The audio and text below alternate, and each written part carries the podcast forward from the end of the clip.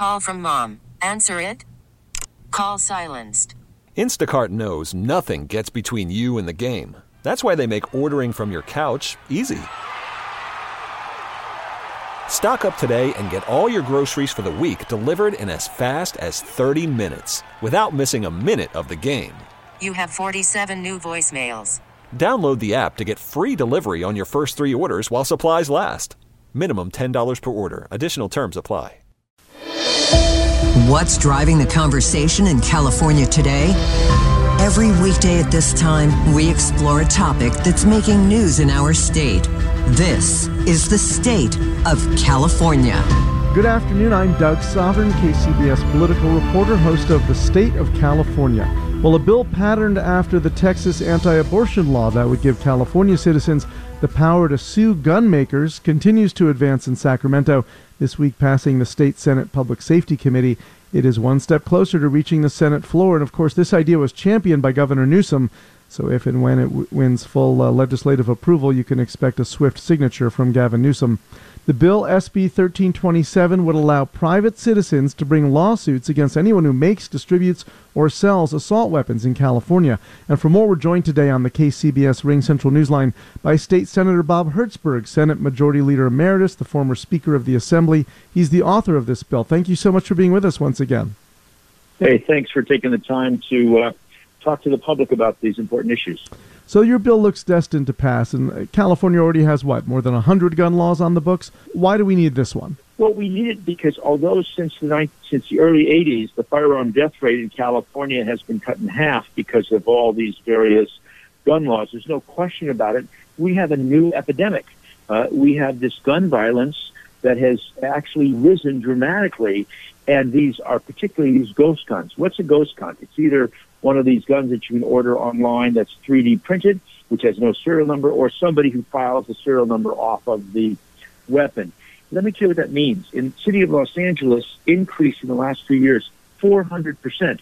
The Los Angeles Police Department has declared a, a ghost gun epidemic. Oakland, up 23%. San Francisco, 20% of all guns, ghost guns. So, in other words, we now have these guns, and they're causing gun violence. They're causing a lot more deaths. And so, although we have a lot of guns laws in the books. I get it. That's fine. This only relates to illegal guns. The only kind of guns that are subject to this law are three guns: a 50 caliber machine gun. I don't know what you need one of those for. An assault weapon, which has been illegal since 1989 in California, and ghost guns. And there's no constitutional right to an illegal weapon. We're not trying to touch people who want to protect their homes or their businesses or hunting or whatever it may be. This only applies to illegal, illegal, illegal weapons. And so it's a, it's a creative effort based upon the Supreme Court to try to get them off the street. And if it solves one death, then that's a good thing. You know the arguments of the NRA and other gun rights advocates who say, you know, you're attacking their Second Amendment rights and this won't really address violent crime. What, what do you say to that? There is no Second Amendment right to an illegal gun. If you have a, a, a shotgun, you have a rifle, you have a, a pistol that's legal you have every right to have it.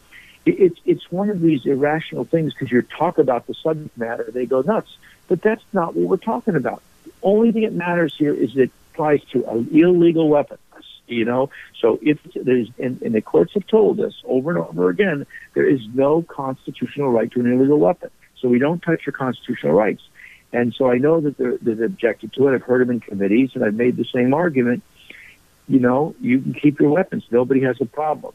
And, and, and the second thing is that, the, you know, one of the arguments they make, which has some merit at times, well, you know, uh, guns don't kill people, people kill people. And I get it, but what we now know is in Los Angeles, where I come from, we have what, what the police call it is a gun epidemic, a ghost gun epidemic, up 400%.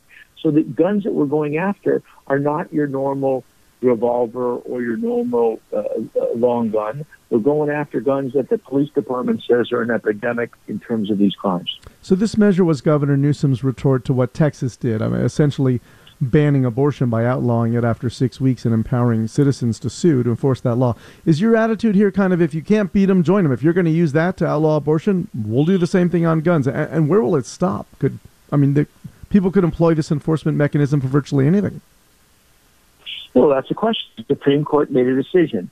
we were very, very careful in how we wrote this law. We used the guidance from the United States Supreme Court to make sure we did this within the guidelines of what the Supreme Court said, number one.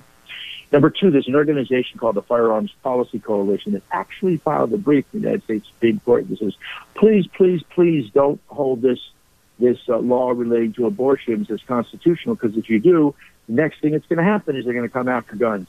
And so it's not it's not as if the, the Supreme Court didn't know about this. They had a very detailed argument before them that said, please, this could also apply to guns. So we're using it, obviously in California, the Supreme Court's decision to help protect people and add another tool into the toolbox to help stop gun violence and people getting killed in the street.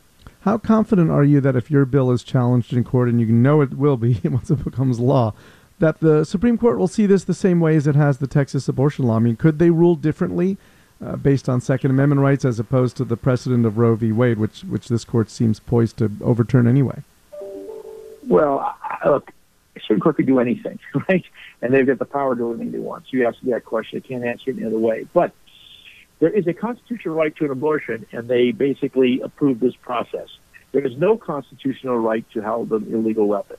So this is not something, again, where they're dealing with the, the Second Amendment. They're not dealing with the Second Amendment. They're dealing with applying their principles to using illegal weapons. Could they do it? Who knows? If they do it, and, and the most important thing is this argument was before them from the Firearms Policy Coalition, and they knew this was coming. So what do they do? I can't predict based upon their court case that we looked at extremely closely with a whole battery of lawyers, we feel pretty confident that they'll uphold the law. Are there uh, other and, and, are there other areas where you could see in public policy where you could see applying the same uh, mechanism? I don't know. It's the question is, you know, here's the the government has a very uh, strong interest in it's what's called a police power to protect people. And so now the government comes along and says, we have these ghost guns that are killing people and we need to employ this mechanism as a new tool to help protect the public. Seems to me that if there were other areas of the law where there was a strong, compelling interest of the government to protect its its residents and citizens, that you could apply the same thing.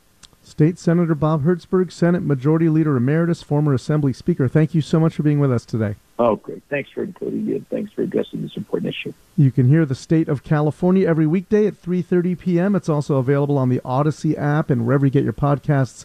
You'll find me on Twitter at Sovern Nation. I'm Doug Sovern, KCBS. Baseball is in full swing. NBA playoffs are heating up, and your NFL team is gearing up for training camp. Listen to the latest on the teams you love here on the Audacy app. The biggest sports radio stations in the country, providing unrivaled local coverage of their teams, all in one place.